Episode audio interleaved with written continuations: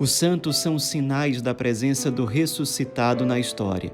Hoje, dia 31 de maio, celebramos a visitação de Nossa Senhora à sua prima Santa Isabel. Estamos diante de uma das belas cenas dos evangelhos em que Nossa Senhora, logo após receber o anúncio do anjo de que seria a mãe do Salvador, logo após o Verbo encarnar-se em seu ventre, ela imediatamente e às pressas se põe a ir ao encontro de sua prima Isabel, que morava a uma distância que, segundo estudos arqueológicos modernos, indicam que correspondia a algo entre 100 e 150 quilômetros, passando inclusive por uma região montanhosa. A distância e as dificuldades do caminho não impediram a Virgem Maria de seguir o seu passo. Assim que ela recebe a missão recebida de Deus, a missão mais sublime que uma criatura já havia recebido e que haveria de receber em todos os tempos, ela não se põe a orgulhar-se, a envaidecer-se, a fechar-se em si mesma. Pelo contrário, o primeiro passo da Virgem Maria ao receber uma missão tão sublime é colocar-se a serviço. Certamente por isso, São Luís Maria Grignon de Montfort ensina quando nós contemplamos o segundo mistério gozoso, que corresponde exatamente a essa cena da visitação, a pedirmos, juntamente com a contemplação desse mistério, a graça de uma perfeita caridade para com o próximo. A Virgem Maria de fato se põe a serviço do próximo, sabendo que sua prima já estava grávida e também já estava numa idade avançada, ela se põe a servir a prima.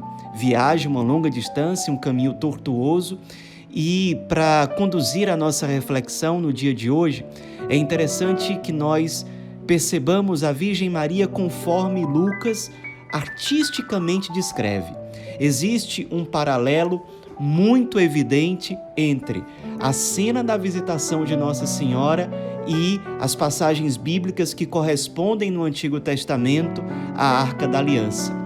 Se a Arca da Aliança levava o tesouro mais precioso que o povo de Israel tinha, ou seja, as tábuas com a lei, com os dez mandamentos, que era sinal muito visível da presença de Deus no meio do povo, a Virgem Maria, muito mais do que a arca do Antigo Testamento, carregava dentro de si o maior tesouro de todos os tempos, infinitamente maior do que a lei, infinitamente maior do que os dez mandamentos, o próprio Verbo divino encarnado, feito homem isso fazia de Nossa Senhora um verdadeiro sacrário, um bem ainda mais precioso e muito mais precioso do que o valor que a Arca da Aliança tinha no Antigo Testamento. E o que nos leva a enxergar a Virgem Maria como, de certo modo, uma nova Arca da Aliança. As semelhanças são muitas.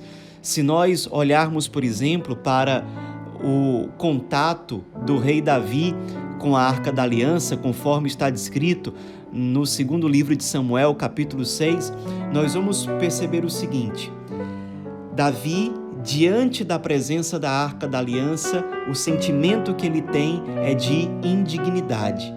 Um sentimento semelhante àquele que Santa Isabel expressou ao receber a visita de Nossa Senhora.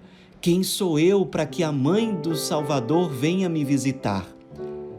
Outra semelhança: Maria permaneceu é, durante três meses com Isabel, o mesmo tempo em que, segundo o Antigo Testamento, a Arca da Aliança ficou na casa de Obed-Edom, também durante três meses.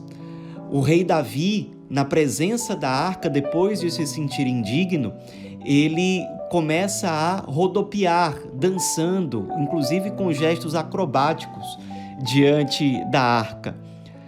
É, é um, uma reação semelhante àquela que João Batista, Joãozinho, no ventre de Santa Isabel, teve diante da presença de Maria grávida.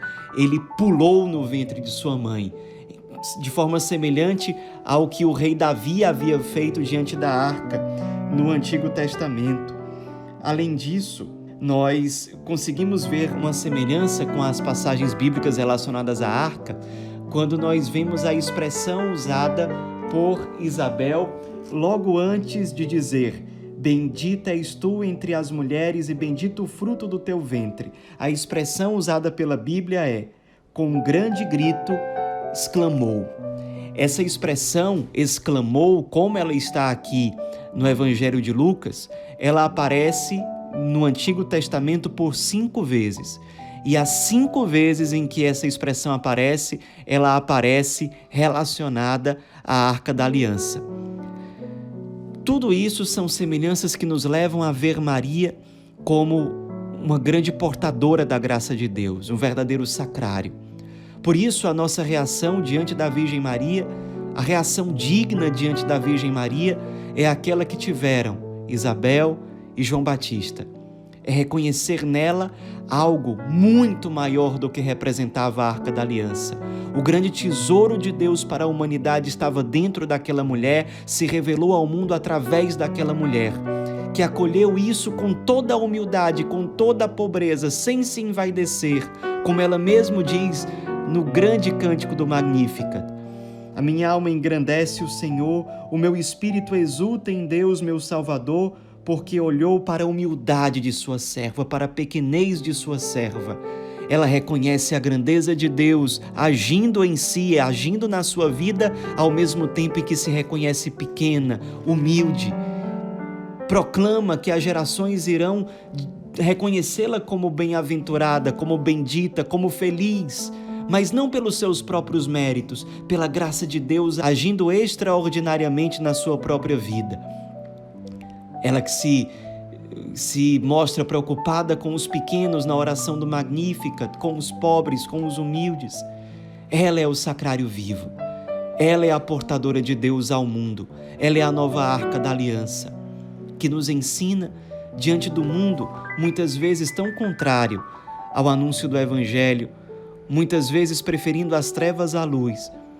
Diante desse mundo, nós somos chamados a ser imitação de Maria, arcas da aliança que portam um tesouro precioso, o próprio Cristo, vivo, encarnado dentro de nós, ressuscitado. Aprendamos com a Virgem Maria nesta festa da visitação, nesta celebração da visitação, a sermos sacrários vivos diante do mundo, a vivermos de acordo com essa dignidade. Fomos feitos para ser sacrários, fomos feitos para sermos portadores de Cristo. E contemplando a Virgem Maria nesta festa, recebemos, se nos abrirmos, a graça privilegiada de Deus para vivermos como ela, para imitarmos aquela que no seu tempo foi muito mais do que a Arca da Aliança, aquela que por todos os tempos e por todas as gerações é muito mais do que a Arca do Antigo Testamento, porque é portadora de um tesouro infinitamente mais precioso. Jesus Cristo, Verbo divino feito homem. Nós também sejamos portadores da presença do ressuscitado, da presença do Cristo vivo e encarnado em nós, e que a Virgem Maria, como nossa mãe, interceda e haja por meio da sua maternidade divina, por meio da maternidade que ela tem sobre nós, para que nós, pela graça de Deus e pelos cuidados maternos da Virgem, tenhamos essa mesma graça de sermos sacrário vivo, de sermos portadores da presença do Cristo diante da humanidade. Que a Virgem Maria interceda por nós. Amém.